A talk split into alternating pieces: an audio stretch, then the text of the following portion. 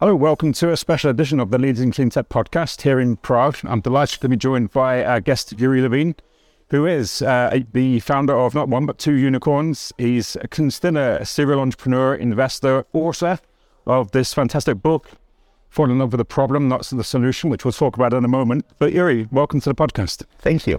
It's good to have you here. So uh, we were talking before. This is not quite your first trip to Prague. Waze in the early days was very successful here in Prague.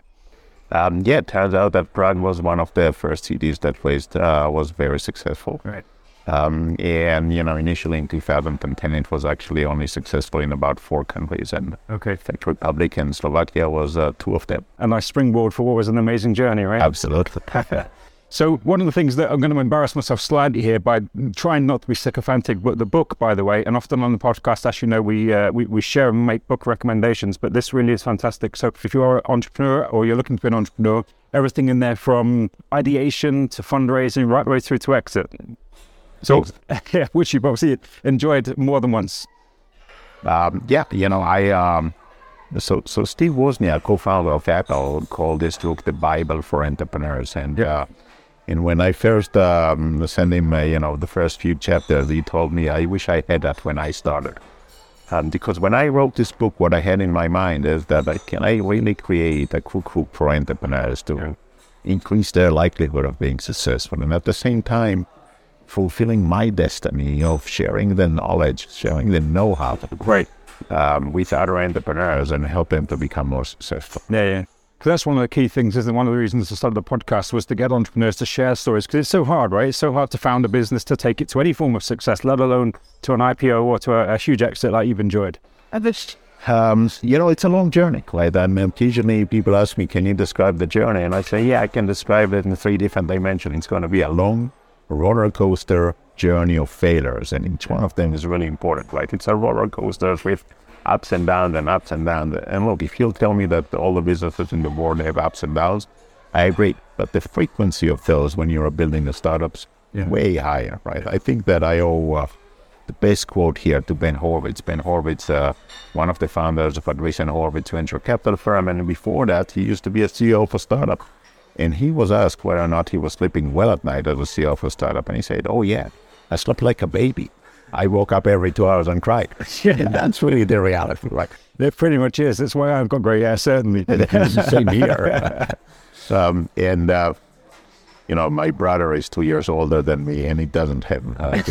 So, so obviously, this is not about genes. It's No, about. no. Uh, but uh, but let me say the following, right? And, and this is a journey of failures, right? Which is really important. It's really really important because uh, if you're afraid to fail, then in reality you already failed because you're not going to try. Albert Einstein used to say that if you haven't failed, that's because you haven't tried new things before. Right. If you're going to try new things, you will fail. exactly. The other conclusion is that if you realize that this is going to be a journey of failure, then the most important thing is to fail fast. Because the faster that you fail, you still have plenty of time to try something else, a different approach, a new version, a different go to market strategy, something else to try until you eventually will figure that out. Yeah. One of the things that really struck me, Uri, was everybody kind of has this idea of the fail fast and, and understands that mistakes get made and you can learn from them. But having a culture where, firstly, you you you accept and embrace those mistakes generally, I think, is tough, and a lot of people fall short. But when you go even beyond that, saying that the, the journey is by definition a series of failures. You have a hypothesis, you test, you fail, you, you change your hypothesis, you test, you fail continually. Exactly, because this is the journey, right? At the end of the day, look, the difference between a corporate and a startup is the corporate knows this is our market, this is our product, this is our pricing, this is our customers, this is what we are doing, right? The startup knows absolutely nothing, right? So we are going to discover what is our product value proposition and we are going to figure out our product. And then we'll need to figure out our business model, and then we'll need to figure out our growth strategy and so forth. And each one, and then we become a corporate, right? Yeah, And each one of them is is going to be a long roller coaster journey of failures, right? And so you're in an experimental mode all the time until you become a corporate. But this is really interesting because a lot of people assume uh, when they're seeking investment, they have to have the business plan, which of course you, you do, but you have to have you, you have to know your product market fit. You have to know your uh, your your customer experience, expectations. You have to know your your business model, all of these things. But in your book, you talk about phases of the business, and they don't necessarily have to run concurrently. There are phases you have to go through independently sometimes. Absolutely. So, so look, all of those journey of all the startups will start with figuring out product market fit. And it's very simple. If you don't figure out product market fit, you will die. As simple as that. Actually, you never heard of a company that did not figure out product market fit. They simply died. That's it.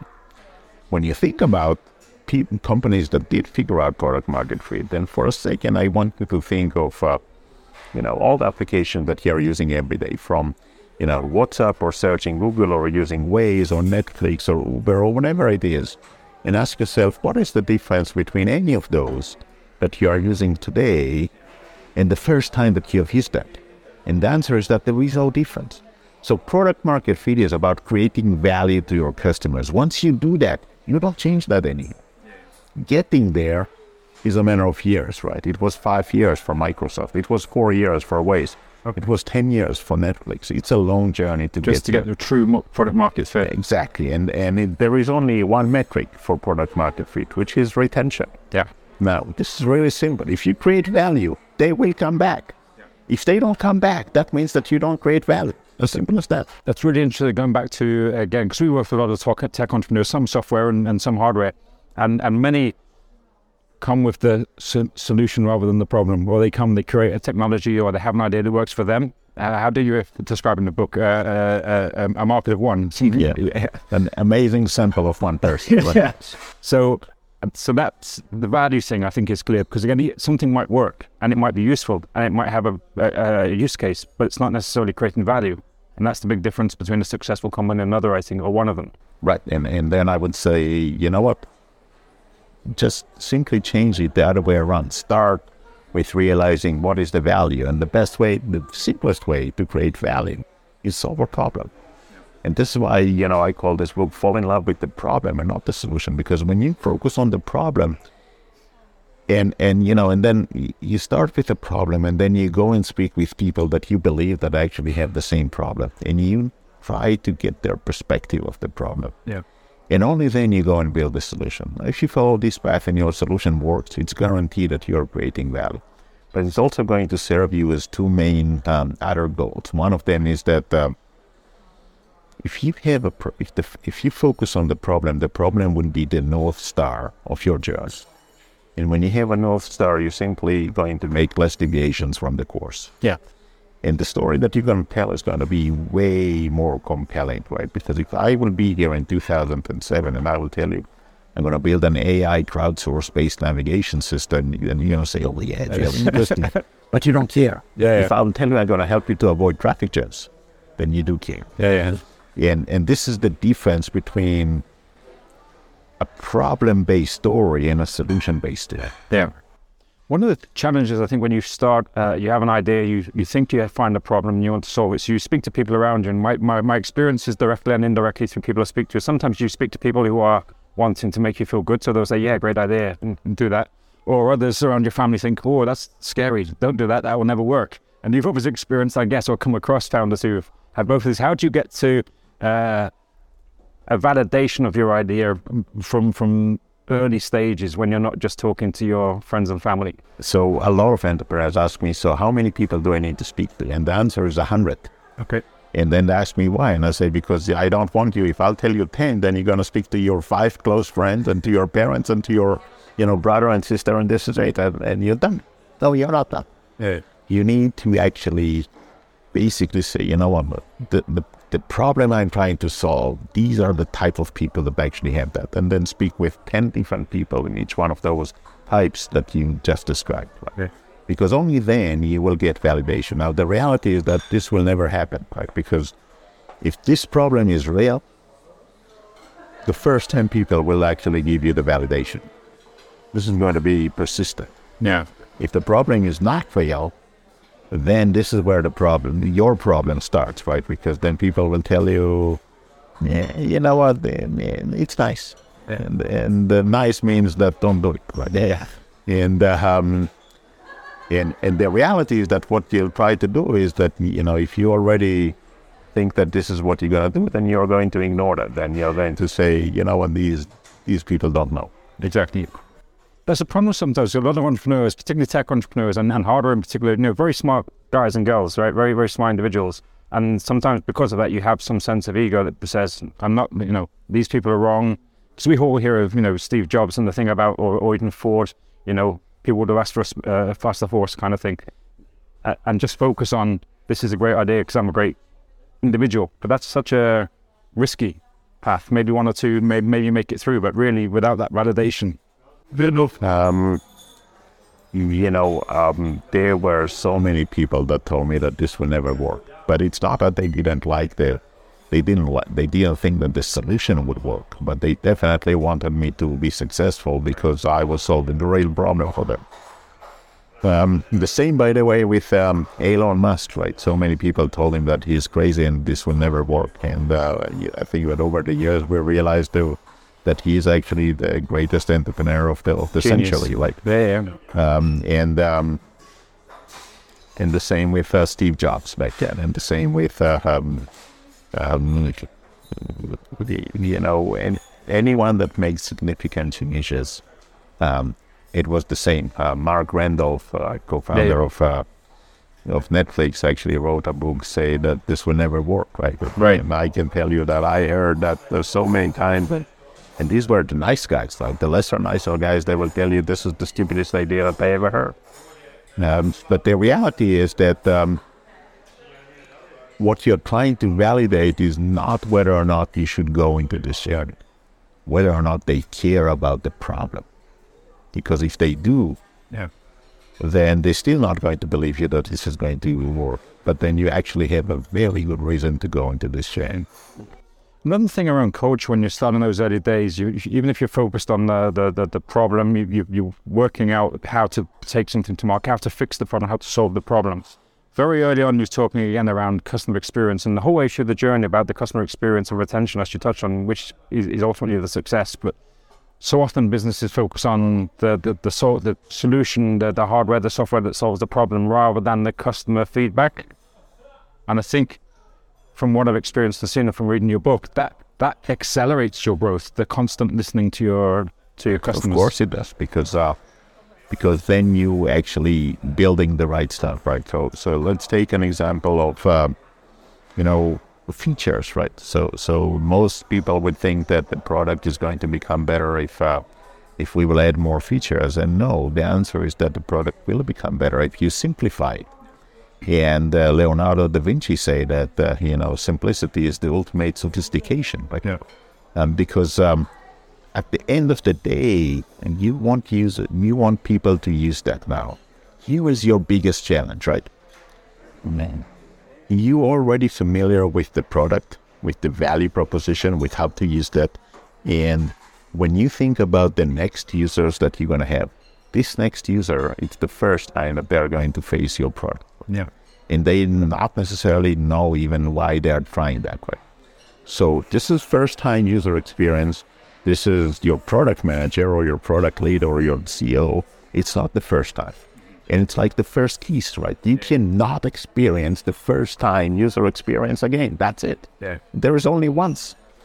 And if they will find out that this is complex, their state of mind is very simple. You know what? I was doing fine until now, and I will keep on doing fine if I'm not using it, right? Yeah. Yeah. And if this is too complex, then what happens is actually it serves you um, the other way around, right? Rather than people will basically say, I'll figure that out, they will say, wait a minute, this is too complex. I, um, I feel like an idiot. I don't like to feel like an idiot, so I'm going to give up on that. And that's it. Yeah, yeah. Another challenge I think co- comes across, and you touched it again in, in the book and with your experience. Sometimes internationalization quite early is, a good thing because of the market fit and, and the dynamics of different markets. But also sometimes adding geographies or adding uh, features both can be a distraction Of from the goal. So, so look, the um, there is a, um, a chapter in my book that is called uh, "Going Global," and the funny part is that I wrote this chapter and then I removed it, and then I wrote it again and removed it again. And the reason is that this might be relevant in some cases, and it's completely irrelevant in some other cases, right? So if you start your startup in in Israel, which is a small place, or here in Prague, right? There are ten and a half million people here in Prague. That in Czech Republic, that's it. And you know, and even if you take Slovakia um, as part of it, then it's still a small place, right? And so you will need to become global very fast. If you start in the U.S., by the time that you will need to think about going global, it's going to be five, six, seven, eight years down the road, and you are either already market leader, yeah. and your globalization strategy could be based by raising tons of money and doing acquisitions everywhere, right. um, or um, brute force with with money everywhere. Uh, or if you're not market leader, then then it doesn't make any difference. Uh, and so what you will likely to see is that startup that starts in a small place, they will become global faster Whereas startup that starts in a large market, they will focus on the market first, and this is the right thing to do. Yeah, yeah. Uh, now, if you're starting in a small place and you would ask me what's your globalization strategy, then I would say I want you to think of a significant enough market that is easy to win, and that might be surprising market for you, right? So, so U.S. is definitely a significant market, but it's not easy to win. No, it's tough. And UK is a pretty significant market, but it's not easy to win either, right? It might be Brazil, it might be Indonesia, it might be Mexico, it might be Turkey, it might be um, you know, South, Southern Europe, Spain or Italy. It might be um, emerging markets that are easier to win because there is no competition there. Exactly. Yeah, yeah, yeah. And so you think of ways and you say, okay, this is very successful in um, in the US. And yes, of course it is because there are more, you know, drivers, more cars in the US than any other markets. But then you ask yourself, okay, and what is the second market? Brazil. And the third one, India. And the fourth one, Indonesia. Because um, there are 480 million people in Indonesia, right? We just don't think about it as a market. What covered? It's interesting, yeah. Because sometimes I think people do it from ego.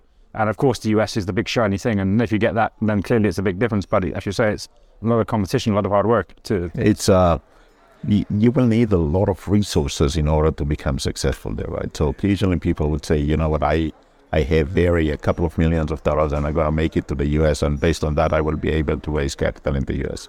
The reality is that you're not going to create any traction there, and then you'll fail to raise money there because you have no traction, right? You just demonstrated to investors that uh, it's not worthwhile to invest, right? Yeah, yeah, yeah. But if you'll be able to create traction in someplace else, then you might be able to get funded and then go to the. Yeah, traction. So for the visit. I'm conscious of time. One of the things I did want to cover with, because I'm quite passionate about culture within businesses. And one of the things I thought was quite interesting and uh, uh, was around the, the, the fire first rather than, or the focus on fire rather than hire. Um, clearly, get hiring you know, uh, is, is, is a critical part of the process. But I absolutely agree. Firing people or moving people along early can make a big difference. Uh, that that's something which again maybe you get some resistance from because it sounds sometimes a little harsh, but the reality is sometimes you have the wrong people on the bus, right? So so you know it's uh, there there is a chapter in my book that called firing and hiring, and when I approached uh, you know different publisher, they told me it would be hiring and firing, and I said no, firing is a hard decision, hiring is easy decision. Should know how to make hard decisions, and, and it's coming from a perspective that I've developed over the years when I spoke with entrepreneurs. And, and I spoke with many entrepreneurs that their startup failed and asked them why, what happened. And about half told me the team was not right. And I kept on asking, okay, what do you mean the team was not right? And so I heard, you know, we had this guy not good enough, and this guy. So not good enough was main reason. Another reason that I heard quite often is that we had a communication issue, right? Something that I actually call the ego management. Right. Yeah. And then ask them the most scarier questions. When did you know that the team is not right? All of them knew within the first month. So the first month, everyone know and knew that the team is not right and said, wait a minute. If you knew within the first month that the team is not right and you didn't do anything, the problem was not that the team was not right. The problem was that the CEO did not make hard decision. Right. Making hard decisions is hard. Making easy decisions is easy. This is why in a small organization like a startup, they expect the CEO to make those hard decisions. They would go all the way to the top. Now, if the one in the top doesn't make those hard decisions, the result is always going to be the same. Yeah, A players would always leave if they don't have top performing people. They would leave. Yeah. Now, the problem and and this is what amplifies the issue is it's a small team, right? It's a small organization. Just imagine every small organization that you were there throughout your entire career. And if there is someone that shouldn't be there, everyone knows. Everyone knows, and the CEO doesn't do anything. That's the nature of the beast. Yeah. And uh, um, and you know the conclusion of this chapter is actually very simple. Every time that you hire a new person, mark your calendars for 30 days down the road and ask yourself one question. Knowing what I know today, would I hire this person? Yeah. Now, if the answer is yes, then this is absolutely amazing. Then you should go to this person and tell them that you are very happy with the decision to hire them and they are exceeding your expectation. And if you can give them something as a token of appreciation, this would be a good time, maybe additional equity or something. But if the answer is no, then you should fire them immediately. And the reason is that everyone knows. And so you're doing the rest of the team a favor, you're doing yourself a favor, and you are doing that person a favor. Yeah. Because that person is not going to be successful. You already set the trajectory that, they shouldn't be there. Yeah, yeah. And they deserve to be successful, even though that it's going to be someplace else. Yeah. Now, the longer that you wait, it's going to become harder and harder and harder. And when I ask my CEOs, when did you decide to fire you know, one of the management team, all of them told me, too late. Too late, absolutely. Yeah, yeah, yeah. We get caught in often when these things happen. I think one of the caveats in that also is, again, it's around having the right onboarding, you know, when someone joins, giving them the tools and resources and the onboarding so that they, they can be of their best. And, and sometimes I think companies acquire, so much like an acquisition, sometimes companies make an acquisition and then don't know what to do with it. And I think sometimes people hire talent and then don't necessarily know how to do with it. That's not saying that we shouldn't get rid of them, but sometimes that's again an issue in the hiring process or an issue with uh, CEOs. So, so you know, occasionally you would say the person is is the right person, but as an organization, we don't know what to do with it. Right. Same cup. Yeah, yeah. But still, they shouldn't necessarily be on the bus. So let's say that you're trying to hire, um, you know, VP sales, and you bring an amazing person, but you don't have, you haven't figured out product market fit yet. So you expect them to sell, but you don't have anything to sell yet. That person is going to be very frustrated. Yeah. So it will be better off to actually fire that person, even though that this is an amazing performing person. Yeah. Sometimes it's a timing thing rather than individual, right? Yep. Mm-hmm. Okay. So I'm just conscious that I, I, think we're running a little bit short on time. What's next for, for you? You obviously you've got the book. You're, you're obviously keen to, to share that with the community. you have obviously got other entrepreneurial activities going on. What does the, the next few years look like for you? So, um, look, I have about 10 different startups that I coach and mentor the CEOs and guide, and um, some of them are going to become very successful. And, uh, you know, statistically, when you think of this word, and you realize that not all of them, but this is part of the game. Um, and so this is um, my, um, you know, highest priority, um, promoting the book, because I think this is going to end up with a bigger impact on the world. At the end of the day, you look at all the innovations that were done in the last 50 years, and and you go back to the beginning and you say, wait a minute, all of them started because of an entrepreneur that was there at the beginning. So if we can increase their likelihood of being successful, we are actually going to bring the world to, to become a better place faster. Yeah, yeah. Uh, and that's about the book. And, um, you know, I speak at different events uh, for that. And, uh, and, and that's about it. Now I'm helping my startups. I'm, you know, occasionally building investment vehicles that uh, will help them to become more successful. And, um, and that's what I foresee for the next few years. Yeah, it's that level of entrepreneurship. I read something the other day. I'm not sure if it's exact statistics, but it's essentially, like entrepreneurs are three percent of the population, but they create seven percent of the jobs. Yes, yes, definitely. Yeah, and um, and and there is more into that, right? Because at the end of the day, when you um, when you think about, yeah, really, you, you go into the top ten companies of the world today and except Apple and Microsoft, that they are almost 50 years old. Everyone else is less than 30. And Aramco, Aramco is different, right? But, but everyone else is less than 30 years old, right? They started by an entrepreneur that is still a young person. Yeah. Yeah. That's the amazing part of it. It's a beautiful thing. So listen, uh, do get the book. We'll make sure on the episode page that there's links to to to, to the book. It, it is fantastic. Uh, obviously, you can catch up with Uri on uh, various platforms as well. We're sending links to uh, on the website page to his own uh, website. But Uri, it's been brilliant to meet with you. Thanks for sharing your thoughts. Thank you.